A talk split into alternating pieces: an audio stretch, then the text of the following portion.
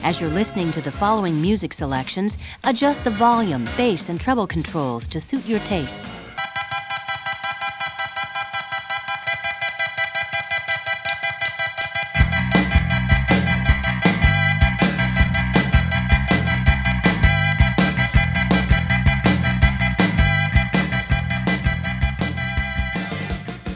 Welcome to Android's Dungeon on CFRU 93.3 FM, broadcasting normally out of the University of Guelph, Guelph, Ontario campus.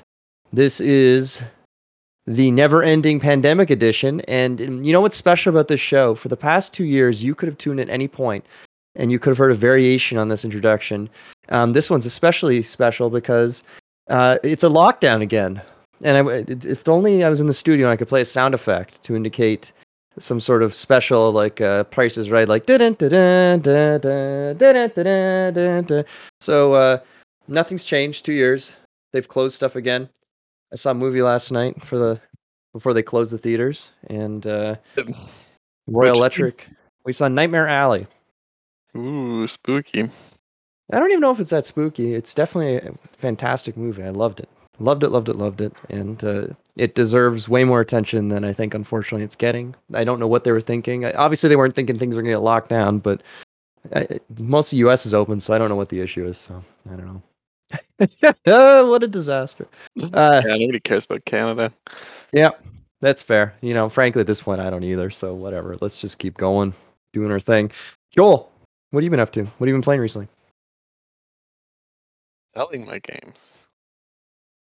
what's that? Trying to.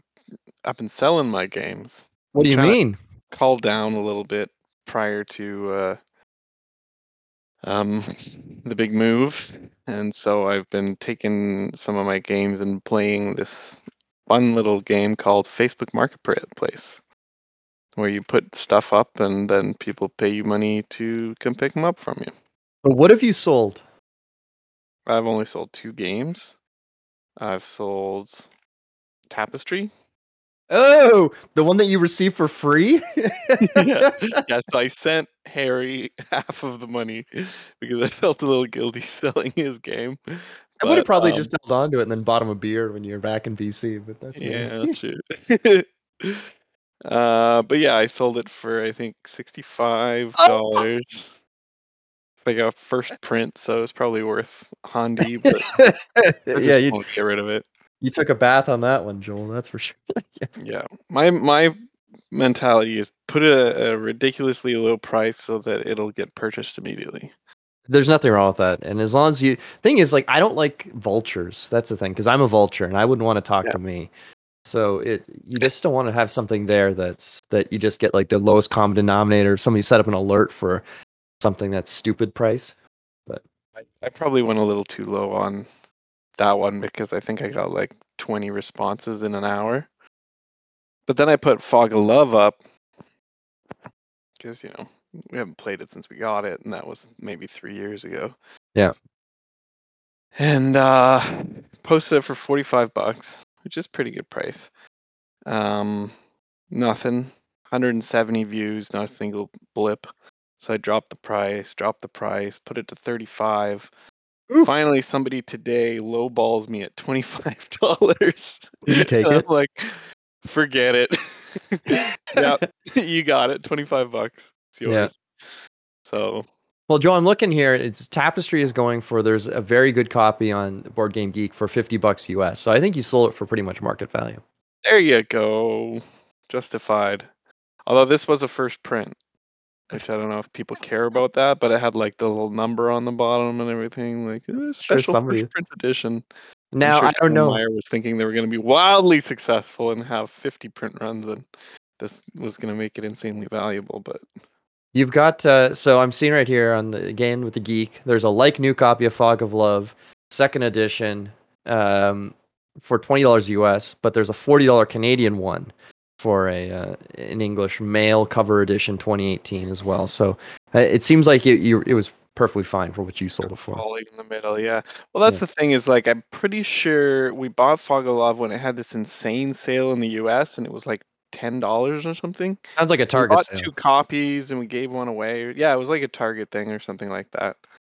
and so I didn't feel I mean we made money off of it essentially, but Well, it's like I think there's it's very rare that you're gonna let, let's be real. Nobody gets into this hobby to like flip stuff or make money for the most part. You, I think you can get away with some of that stuff on, if you're Well, being really greasy yeah, with so- Kickstarter.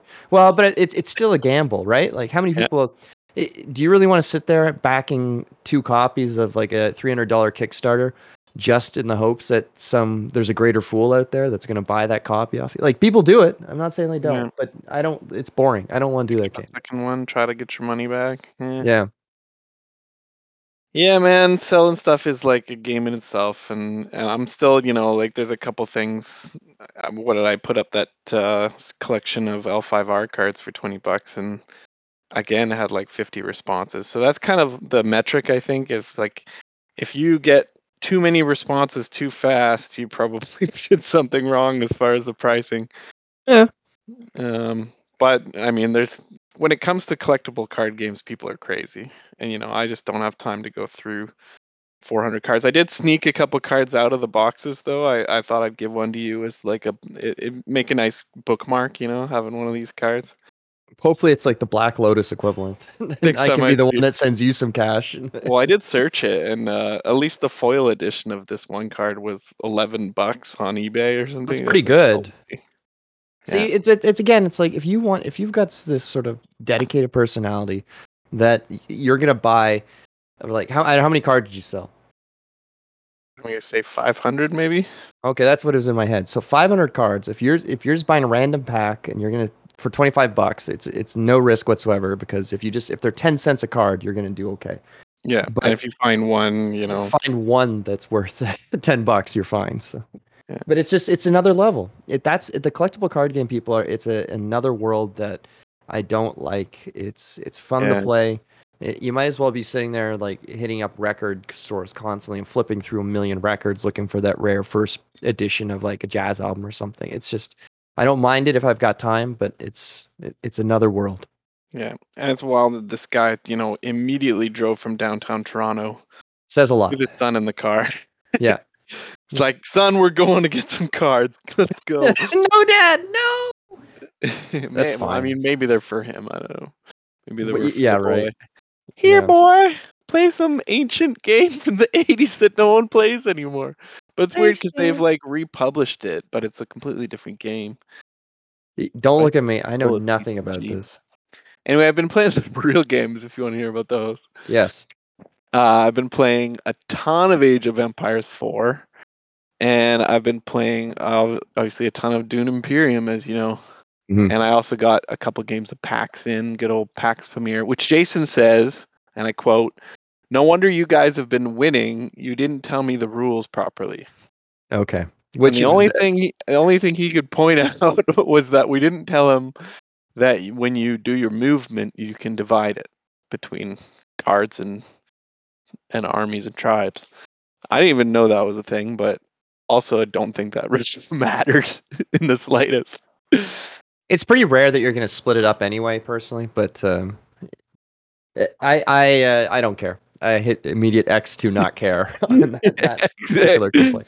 You suck, Jason. Well, that was Joel speaking. That was some editorializing. I won't. He he, he sucks. Period. But not in in uh, in Pax Pamir. That's that's my problem. Um. Well, let's go down the line here. So let's start with uh, the board games because that's the show. So let's start with Dune Imperium because I know you wanted to talk last week or the week before that, but we didn't get a chance to do it. Um, and Uh, you- man, I had a, a good rage going. It's too bad we missed it.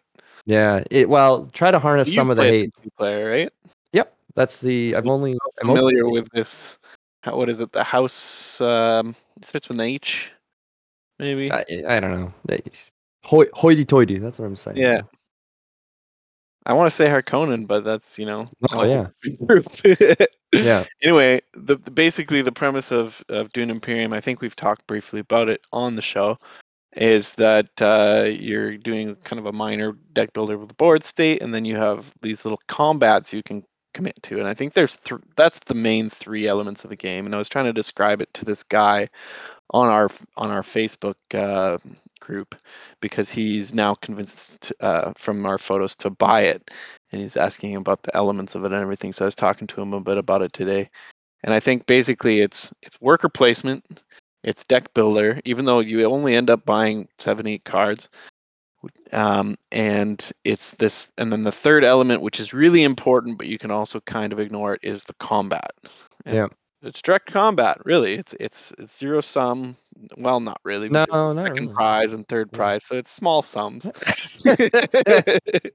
Uh, and then you get uh, you get rewards and usually the reward especially in the ones that people really fight for is a victory point. and again you only need 10 to end the game so uh, and eight of them can be attri- attributed to you know alliances if you're really lucky but at least maybe at least four. Um so they get really important and, and then you get so this is my beef with two player getting into it now is basically there's this random um deck of cards. You flip a card the opponent goes there blocks that space whatever that's pretty normal. But then they also have what's on the card as far as what combat they will add to the fight and how many troops they will commit to the fight.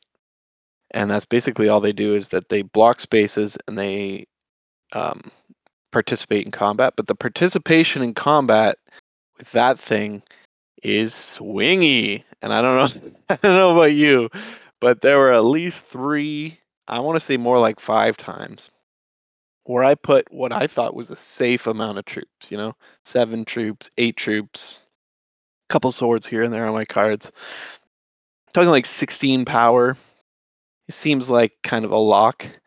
And then you know you flip the guy and it's um what's that one with the spacing guild?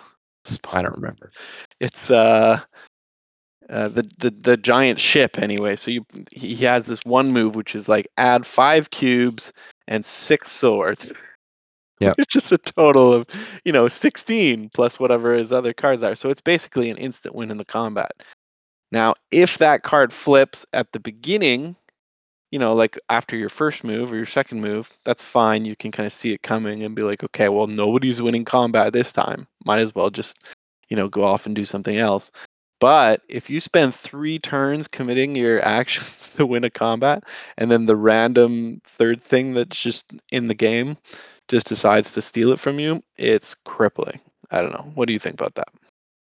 It's um I at first it, so the first time we played a two player, we had uh something extremely uh similar happen which I thought there were a couple of times either of us had something locked down and then the computer player just swooped in. And to be fair we, it, we had no idea the capabilities of the player like how much he would be getting boosted. Um but the you know you're in trouble when it's getting every reserve cube into reserve and then it's just pulling them off with every action and it's still got tons and you're just looking at and you think oh well what i've got more cubes out. I don't care. I've got like a couple daggers and then it flips something and then no no no no no no friend. The computer you're toast. So it was frustrating but it became to the point that it's like i you know that obviously you can get swingy. If it if it's got one cube out you got to be worried. There we've played since a few times and it's there's been a couple times when it didn't commit anything to combat and you you didn't worry about it at all but i think it, it does a good job. It's it's random and that's the problem with the computer player period is that it, it can randomly just grab spaces um, that makes it uh, simultaneously easier and also more difficult than than a person. But it also you you can try to sort of uh, ride the tiger a bit and you can you can tell that it's not going to do any crazy moves the last second um, for the most part if you've been counting the cards a bit and this sounds super nerdy and anal but if you know some of the worst ones have already been flipped then you don't have to worry about it for a little bit. But it, it's still tear inducingly frustrating and but ultimately i still think as annoying as it is, it's still on you because it, I think it does a good job of still simulating the fact of a human player just holding a bunch of daggers or having a bunch of good cards, and and then just stealing something from you. It, it just feels shittier because it's the computer and it's Well, it, feels less earned. they the the when the player does it, like they're spending like two of their intrigue cards that they've been saving up the whole game or something like that, you know. And it's like, okay, well, that's your master move, or your master stroke, or whatever. Yeah. but yeah, it's just it sucks when it's random and then the other person hasn't committed anything, you know, and you're like, oh, and it's one on one too, right? So it's really like, okay, I just went way down versus my opponent. And, But, you know, it- other it- thing. Uh, maybe it's also frustrating that they don't actually get anything from winning the combat. You know, it's like, oh, this does nothing for you. You're just a bot. Yeah, it, but I think it's still it- it's still at the end of the day, as frustrating as it is, I still think it it's still emulating the human aspect in that. So they're never going to win necessarily, but they're they're going to act as a spoiler, and you're still anticipating. So let's say you're playing with three player game with regular people, or God forbid a four player game. Um, you you've still got to keep all these things in, in under into account, or take these things into account, and it, it, somebody can just as easily pull a fast one. And I know what you're saying. It, it hurts. It, feels like more of an investment for the person, and you can kind of It's understand what- change. But I, I see what you're saying. Functionally, yeah it's, it's still like acting like player, and and it is. You you do get used to it. I, I agree with what you said at first, where you were like, uh, you know, the first time you played it, it was like, ooh, this hurts, and that's It's- because you don't punch, know yeah. it's coming. Yeah. But eventually, you know that um, that that uh, that Spacing Guild moves out there, and you know that um, what is it, Hardy Warriors? The Yeah. uh, yeah that's another big one. And so if you've seen those two come up, then you know, okay, well, the most he's going to put out is three cubes. So as long as Yeah. you get, you know, I don't know, 10, 12, you should be okay. it, it's the extra daggers that haunt me. Those are the ones that yeah, and you see them saving up. You know, they haven't, they don't have a soldier in the fight yet. yeah. But you're like, okay, he's got like six theoretical daggers. Okay, he's It's- got eight theoretical. and that's it. You can math it out, and it, it's that, that's the only thing that worries me in, about the game with regard to the bot is that I think it does lend itself to card counting, and it, it's a little on the um, the the politely extraordinary person spectrum of behavior to to engage in in the game. And I think that maybe if you're it, it, it comes across natural the more you play it. But as it stands, I don't have an issue with it. I just think my my whole issue, Joel, and this might be controversial, is I've played Dune Imperium I think four times now, and I think I enjoy the worker placement. Um, I think the deck building is haunting me, and I was chatting with our friend Karen out in the UK because she picked up Dune Imperium, and I think we we've both come to the agreement that I think um, often the smarter move in the game is not buying a card. If you can't buy something really good, don't buy a card at all. Just it's a don't waste- clog up your deck. Clog up your deck, and it, like because trashing your deck is so expensive and difficult to do, and it, it's such a pain to unless you've got a really great drawing engine too. But your moves are limited. It's not like Dominion or something where you can. Like if you've got a sick draw engine and then you've got tons of actions and you, you just have these insane turns and you just feel like a god. No, you get three actions. If maybe four if you if you've done something really well maybe more if you've got some crazy treachery cards but it, the game like- is very frustrating twos and threes are pretty good. Like generally, I would avoid all the ones for the most part, but I will say that I've started just buying those kicks. You know, those random uh, oh, i see i stopped doing that i've gotten so frustrated with it associates or whatever, and then I, I just set those aside with like the speeches or whatever, yeah uh, the convincing arguments. I'm like, okay, I, you know, I have six, eight bucks, and that's you know a way to ramp up because Yeah. I think the one thing that you're missing in in the whole buy cards, not buy cards, is the inevitable. Well, I don't want to say inevitable, but um, the gradual build towards um, the spice must flow, because that's a critical way. It, it, you you see in turns like six, seven, eight, yeah the people that are pushing to win are the people that are buying a spice must flow every turn. yeah They've found a way, like they'll go to research station and draw three. That's Yeah. That's an awesome spot for that. But you want to have those two. Don't use these card cards. You know what I mean? Two value, Yeah. two influence cards in your deck because you want to get at least three of them, plus the council, in order to get that spice must flow.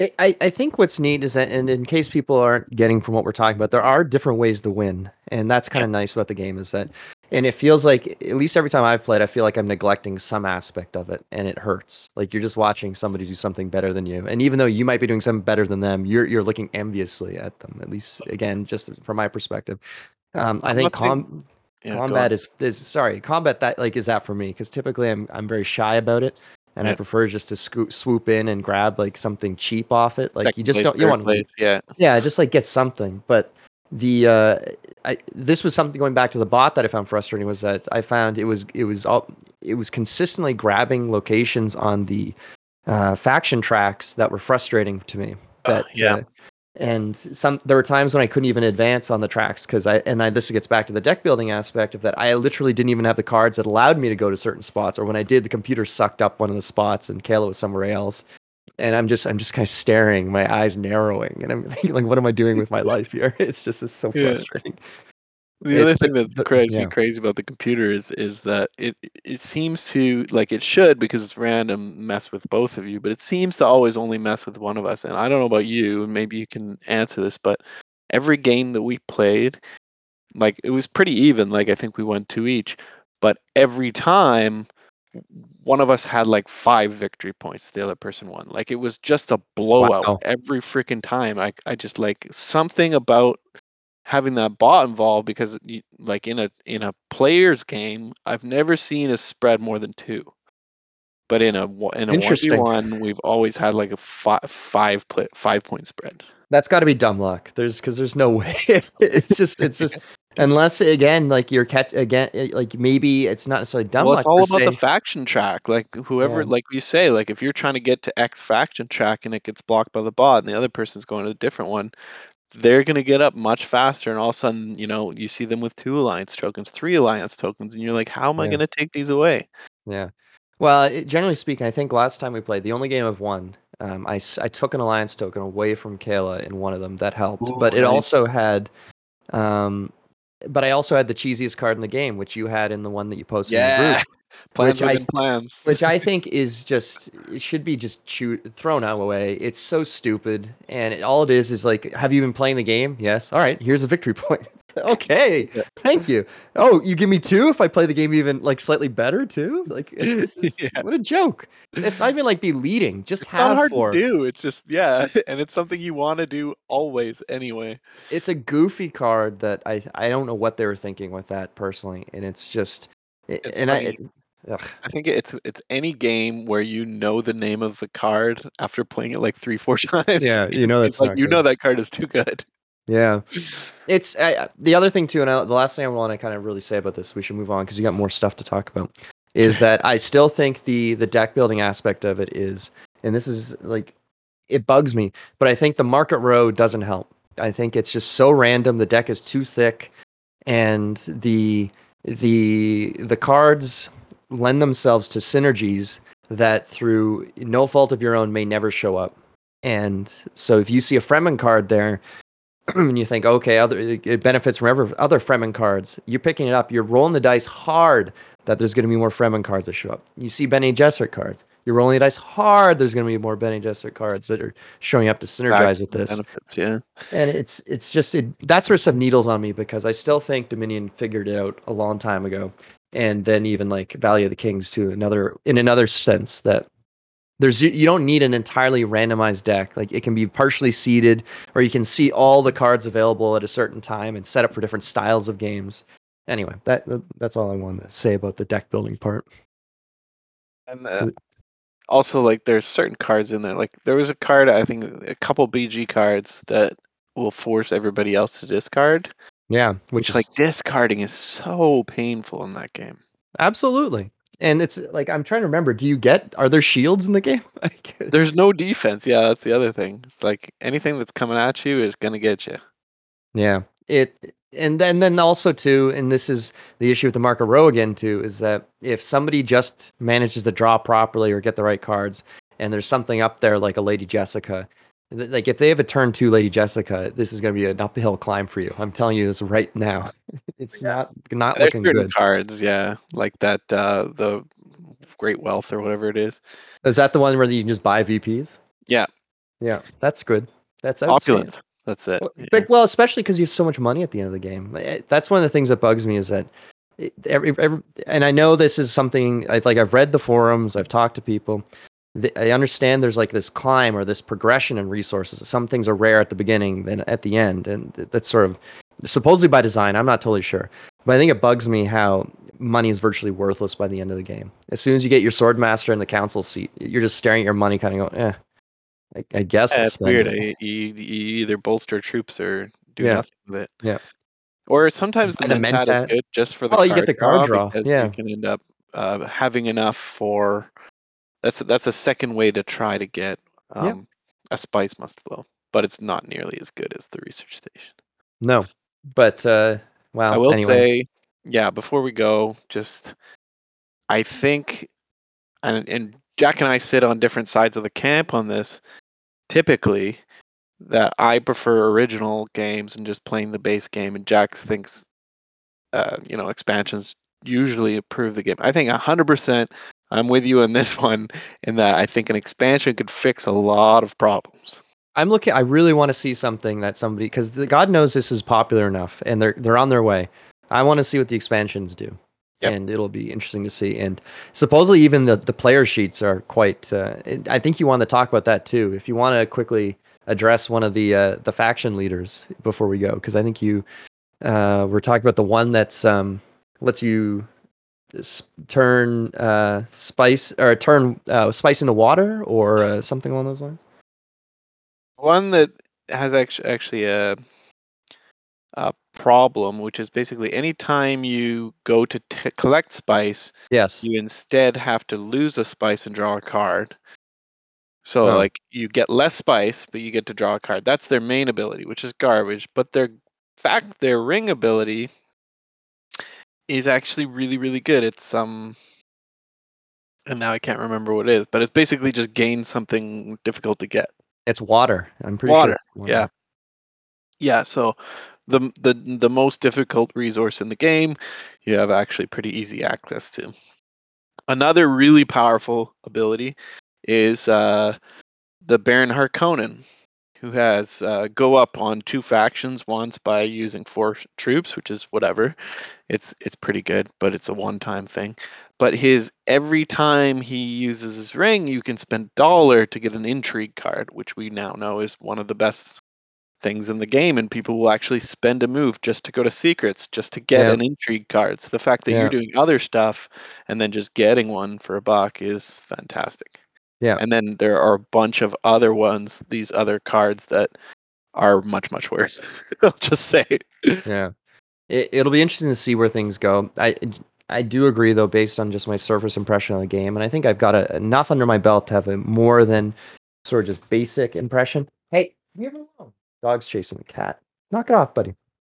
Is uh, I I think the treachery cards. I don't know what they were thinking with some of these ones. Like they just feel sort of like throwing everything at the wall and kind of hoping what seeing what sticks. But again, looking forward to seeing what an expansion might potentially balance or fix or maybe add another player board or something to play around with. But uh, yeah, there's a lot to. I, I think it. There's a lot of the game, and I, I would definitely give an, a recommendation for people who are into because it's not heavy at all. It is not a heavy game. It, it's almost to a fault lighter than I was expecting.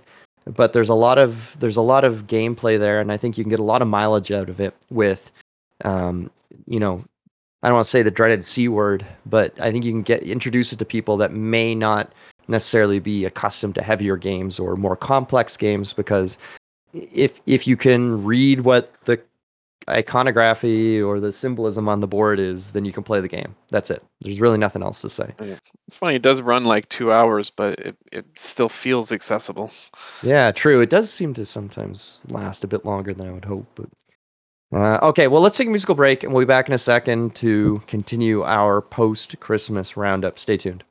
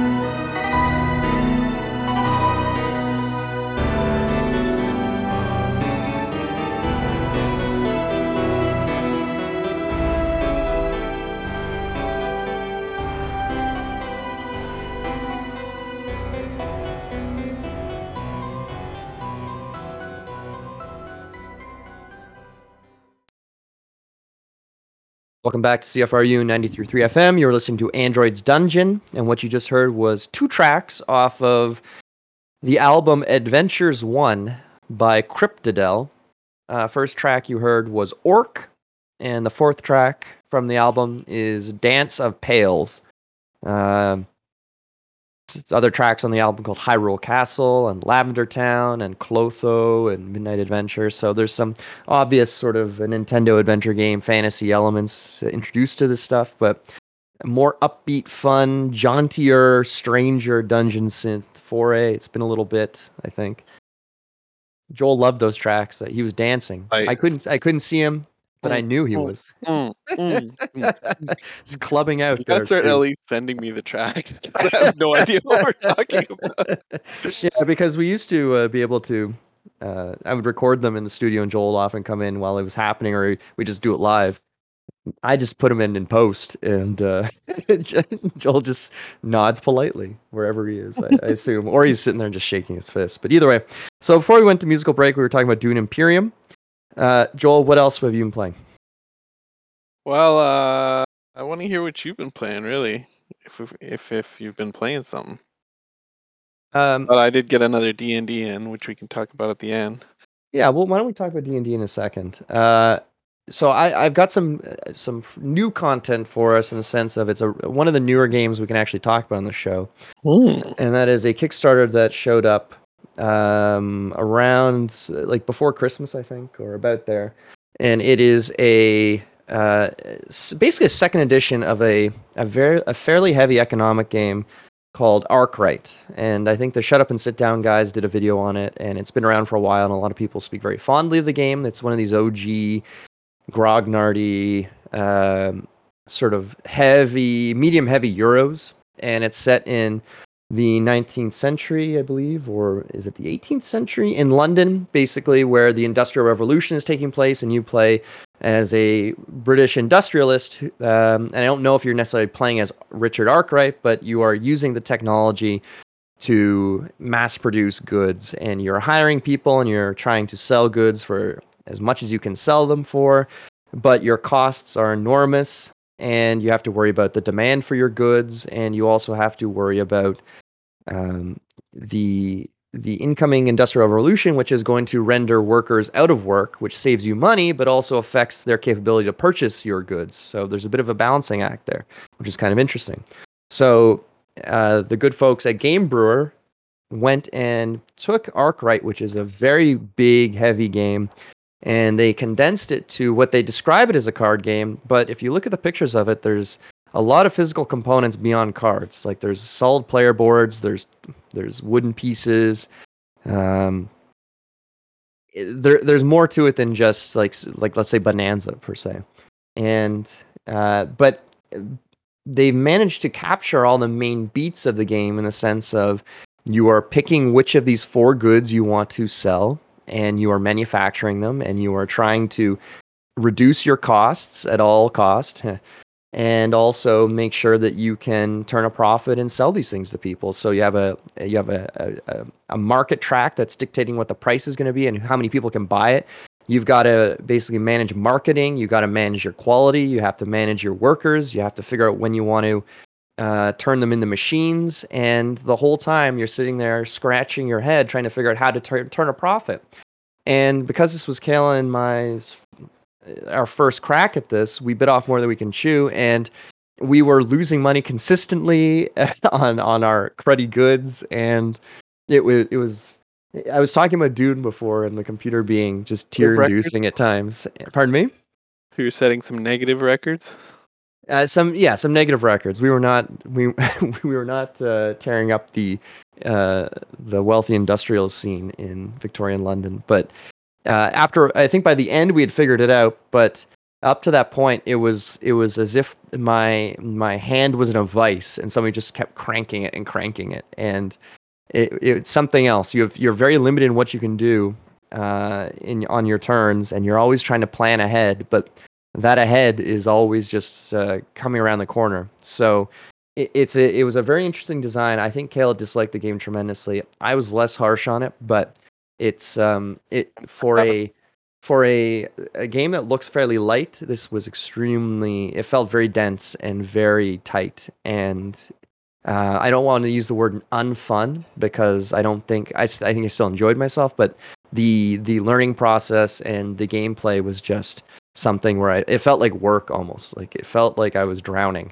at, at various times. But That sounds really tough. So was It's it just some- it's that something like else. it was like Agricola where it's like you have certain payments you need to make at certain times or Joel, like what was every- the every factory that sells that can sell a good, you have to pay for the factory just to be on, and you have to pay every employee that's producing. And the employees have set prices. The more you hire, the more expensive they get. Uh, because I, I don't know, because the the market is tighter, so the, the labor supply is lower, and it, it's so. Let's say if you're turn if you're selling, uh, let's say cutlery for, uh, or clothes, excuse me, for uh, seven dollars a pop, you're sitting there going, yes, I can sell I've I've perfectly figured out I can sell five things of, jackets for thirty five bucks, and it's almost sitting like uh like a worker placement where every spot you go to instead of, you know, just picking stuff up, you like get something but then you lose something else and sometimes it's a bad deal or something. Well, that's it's basically it because it's like as opposed to paying right away, it's that you pay at the end of the round. And you, you, have Oh. to, you have to settle up, and uh, it was just uh, say you don't pay with money.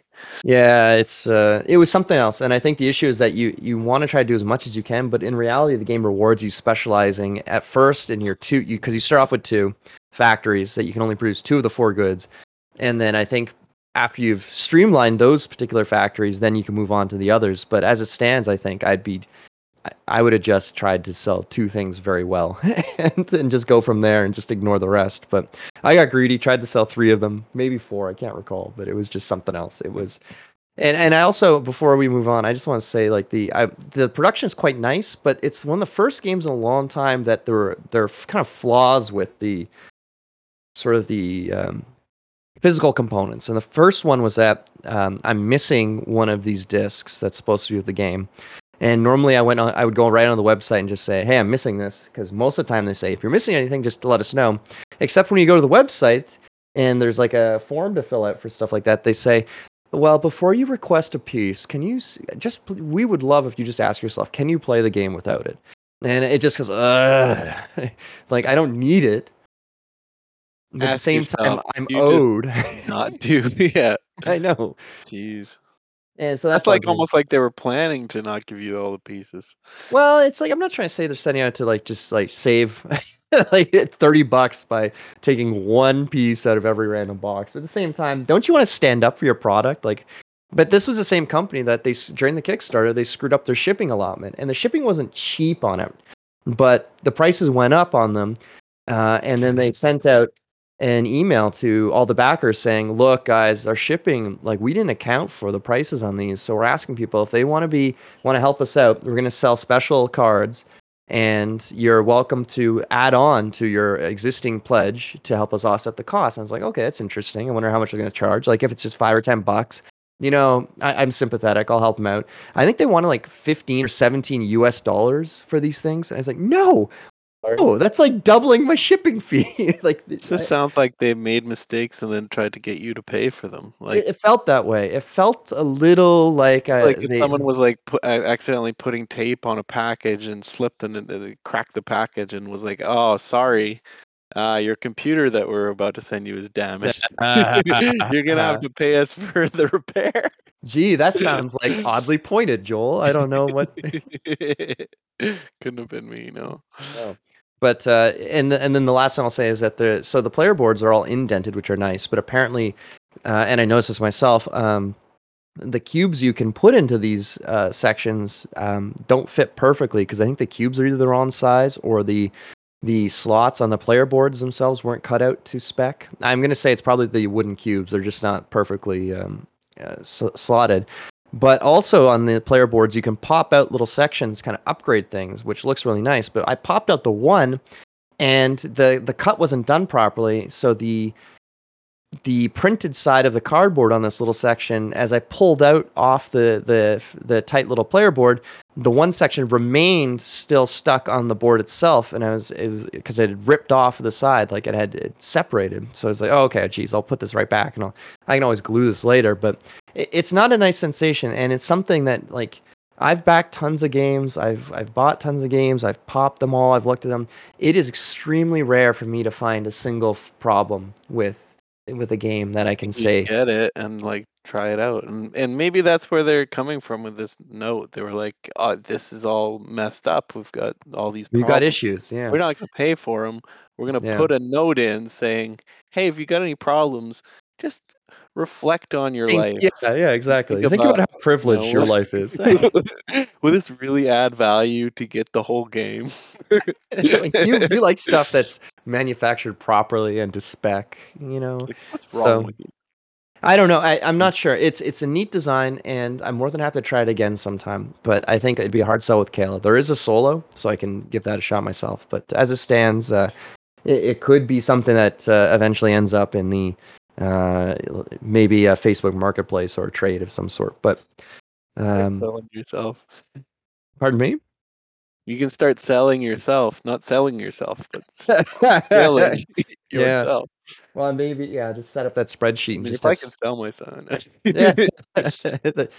set up a back pages or whatever uh, if yeah. count. Um, PG for that stuff. Uh, all right, so that was anyway. That was the the new game, and we played other stuff throughout the.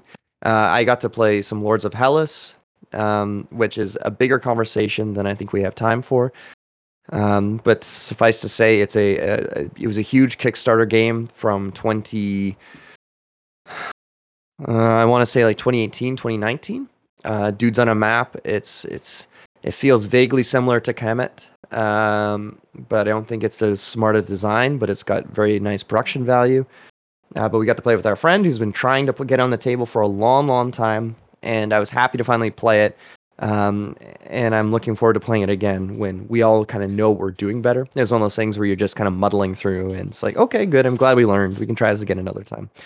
Um, and beyond that, just like some regular stuff, like uh, some Roll for the Galaxy. I think we played some Azul, and uh, I, I'm unsure if we got some Splendor in or not, but uh, it feels like that.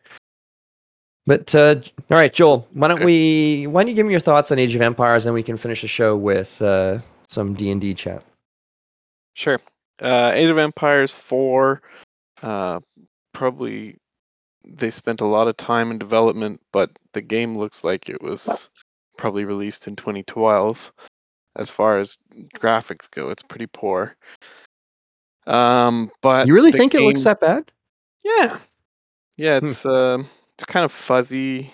Everything's like um, small and like almost like a pastel aesthetic, Uh-huh. and just I don't know. In, in this, day I know what you're saying. It's kind it's a a- weird color palette. Yeah. Yeah, it, it it doesn't look very good, and I I will say that it, it's pretty buggy too. Just not necessarily in like game ruining ways, but like uh, there's been a lot of times where I've I've saved the game and then all of a sudden it's turned into like a um, what is it where everything is reversed, like lights are darks. Inverted. Inverted, yeah. It's just That's a bizarre inverted, and I had to close and open the game and again in order to to get it to work. And then you know, like if if any unit is like in a tight pack, it'll start dashing back and forth in like a in a frantic uh, attempt to move because it can't. It's stuck. What? Uh, which is just an aesthetic thing, like 100%. Like it, it doesn't break the break the unit or any way. Like you can just move it out of that grouping, and then it'll function normally. But it just looks bad, right? So Yeah. the game itself, um, poorly, poorly built, but I will say well designed. Uh, Okay. I really enjoy the the gameplay. The gameplay is a lot of fun.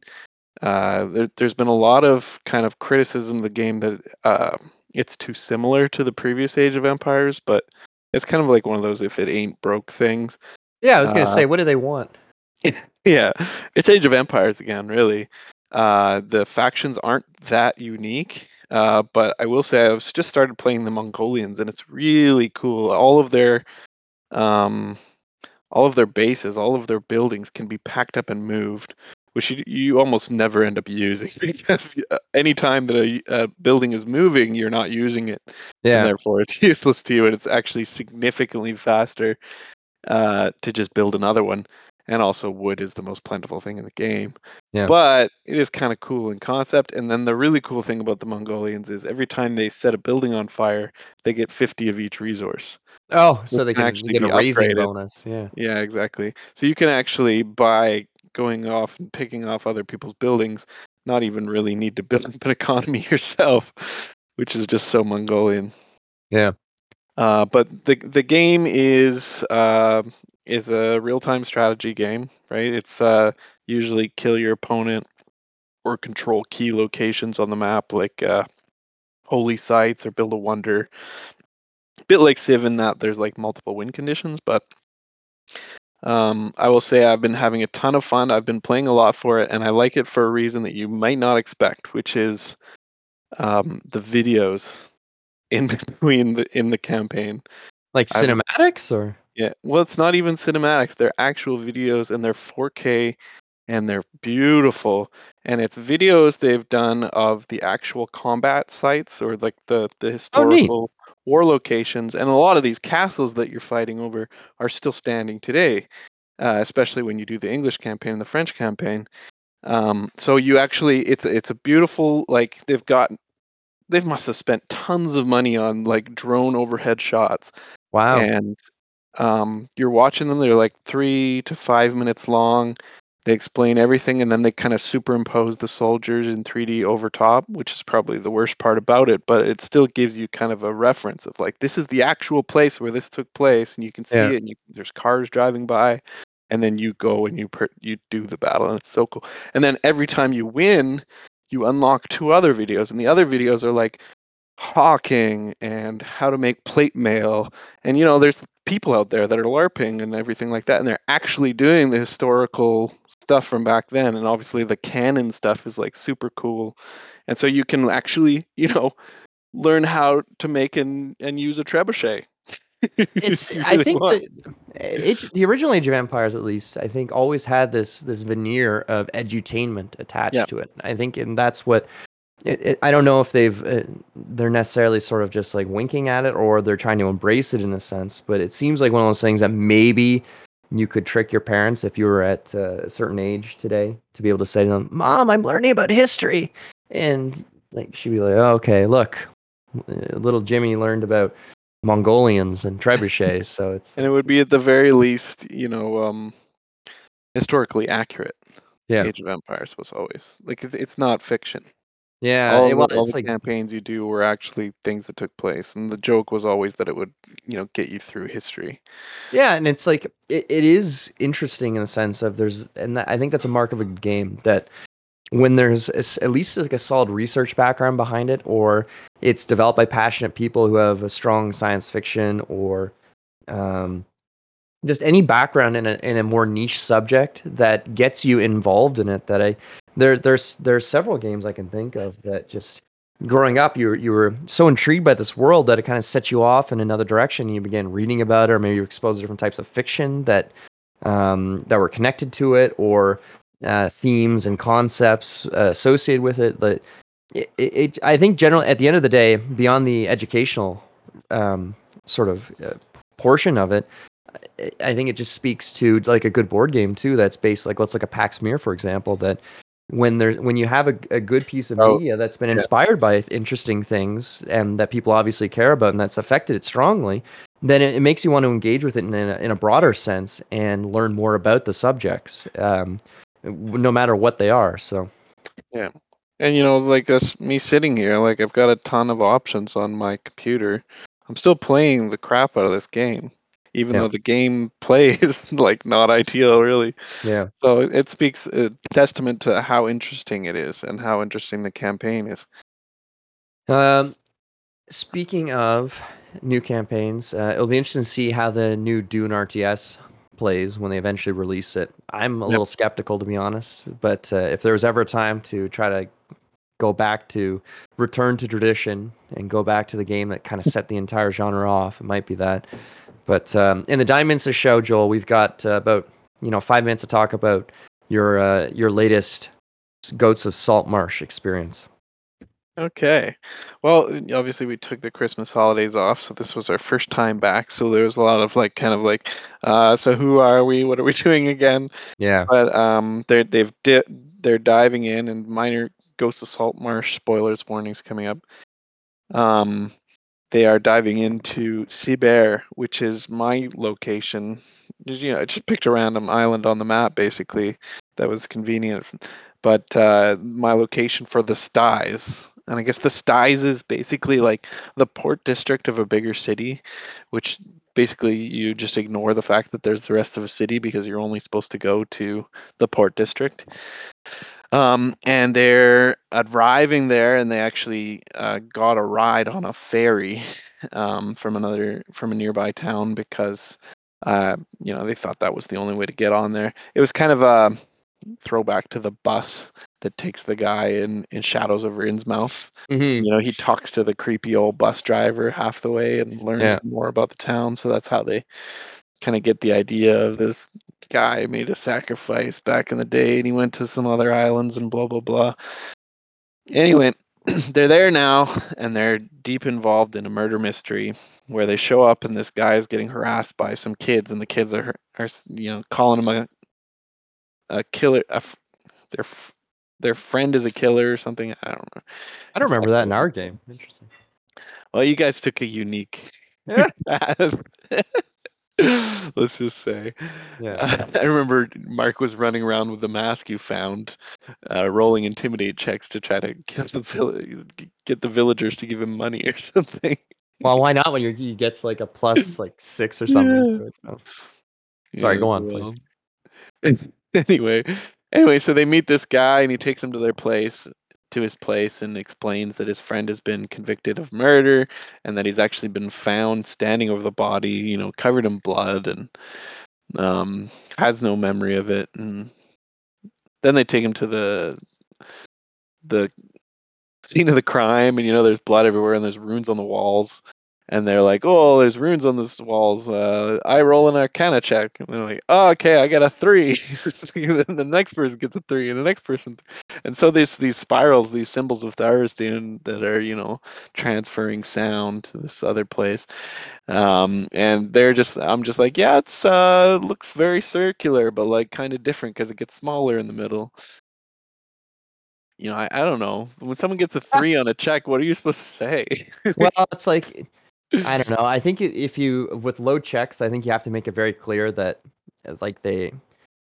I, I think if you were Gary Gygax, you'd be mean and you just like give no information, like nothing whatsoever. Versus, I think a a, a low check, they know nothing. They're not going to see anything. So you might as well give them something like, uh, you drop your magnifying glass in the in the mud and really screwed up. and like you you step on top of uh, things that you think might have been clues, but you don't know anymore. I don't know. Just make it obvious.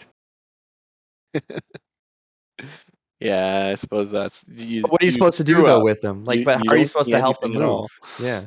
Yeah. So they failed at that, so they don't know anything. But then they're like, okay, well, we could go. You know, we could go talk to the guards, and basically, I gave them two options, right? And I, I kind of like it when Baldur's Gate did this, so I'm kind of trying to incorporate it more, where you say, okay, well, you know, here's a, here's some suggestions, not from the DM, but maybe from an NPC or something. You could either go to the the city hall or the the police station, try to um, have his execution delayed while you try to figure stuff out. You know, it'll probably take a bribe or something. It cost you some gold. Yeah. Or you can go to the asylum and you can begin the investigation right away. Yeah. What would you prefer, right? So they can either, Yeah. you know, try to save him tonight or try to delay things. And and they went try to save him tonight. And in, in the asylum, you know, they found out, you know, some of the um some of the residents have been going missing and they don't know why and he's Mhm. worried you know he's not even going to make it to his execution uh, but he's also told them you know well, clearly i'm guilty but uh, i have no memory of these killings and i've Yeah. you know i've woken up with blood on, on like many many nights like you know something's going on with me and they're like oh you must have been controlled and whatever but Yeah. uh, long story short they made their way down uh, into like the old part of the asylum that was uh, long abandoned, and then from there into a cave, and then they fought a big monster. I'm disappointed we didn't get to do that in our section, but uh, you know, I'm glad someone else is experiencing it, and you get to run it for the first time. So, Yeah, because I actually bought this story. oh, was this really wasn't it. Oh, interesting. I think it was like two dollars or something. I That's not, you know what? There's so much stuff on DM's Guild. Yeah. Yeah, there's so much stuff there that, uh, and they give you a free like a free PDF every week too. And there's it, there's tons of tons of content there, um, and especially supplements for other games. So I guess like uh, we're out of time. So I think the last thing we'll do is just shill DMs, or I will at least shill DM's Guild or DMs. I think it's owned by like uh, Beyond or someone too. There might be. It, it looks kind of like independent, but I think it's owned by someone uh, quite big. But if you're ever thinking about running um, uh, one of these D and D splat books, um, I highly recommend looking at DM's Guild. And between Sly Flourish and some other guys, there are guides to these. And I think, like I, the Storm King's Thunder one I've been using, um, mostly just because there's so much fluff and it's so open that it helps to focus it and narrow things down um, and also provide a certain advice about things they like or dislike. But um, a a lot of other campaigns, there's tons of great info and resources. And even if you're not running a splat book, there's tons of like little one-offs that you can do that I'm sh- that you can maybe cut your teeth with these groups and learn how to run these games. So highly recommend it. They're very inexpensive, and uh, you're really supporting people who are very, you know, very interested and dedicated to this hobby. So highly recommend it. What was the other uh, like one other thing we could recommend is that site that you sent us for playing Dune online. That was really cool. It's uh I, something treachery dot greed dot treachery. I can't remember the name of it off the top of my head. I'll well I'll have to post it on the Twitter the Twitter in a bit. But greed Dot online. all right, we're gonna end it there. Thank you for listening. CFRU 93.3 FM, Android's Dungeon. Check us out on Twitter at 80 Radio CFRU. Mossy, that's okay, buddy. And uh, shoot us an email at uh, droiddungeonradio at gmail.com. And until then, we'll hear you next week. So I'm Jack. And he was Joel. Talk to you later, guys. Bye.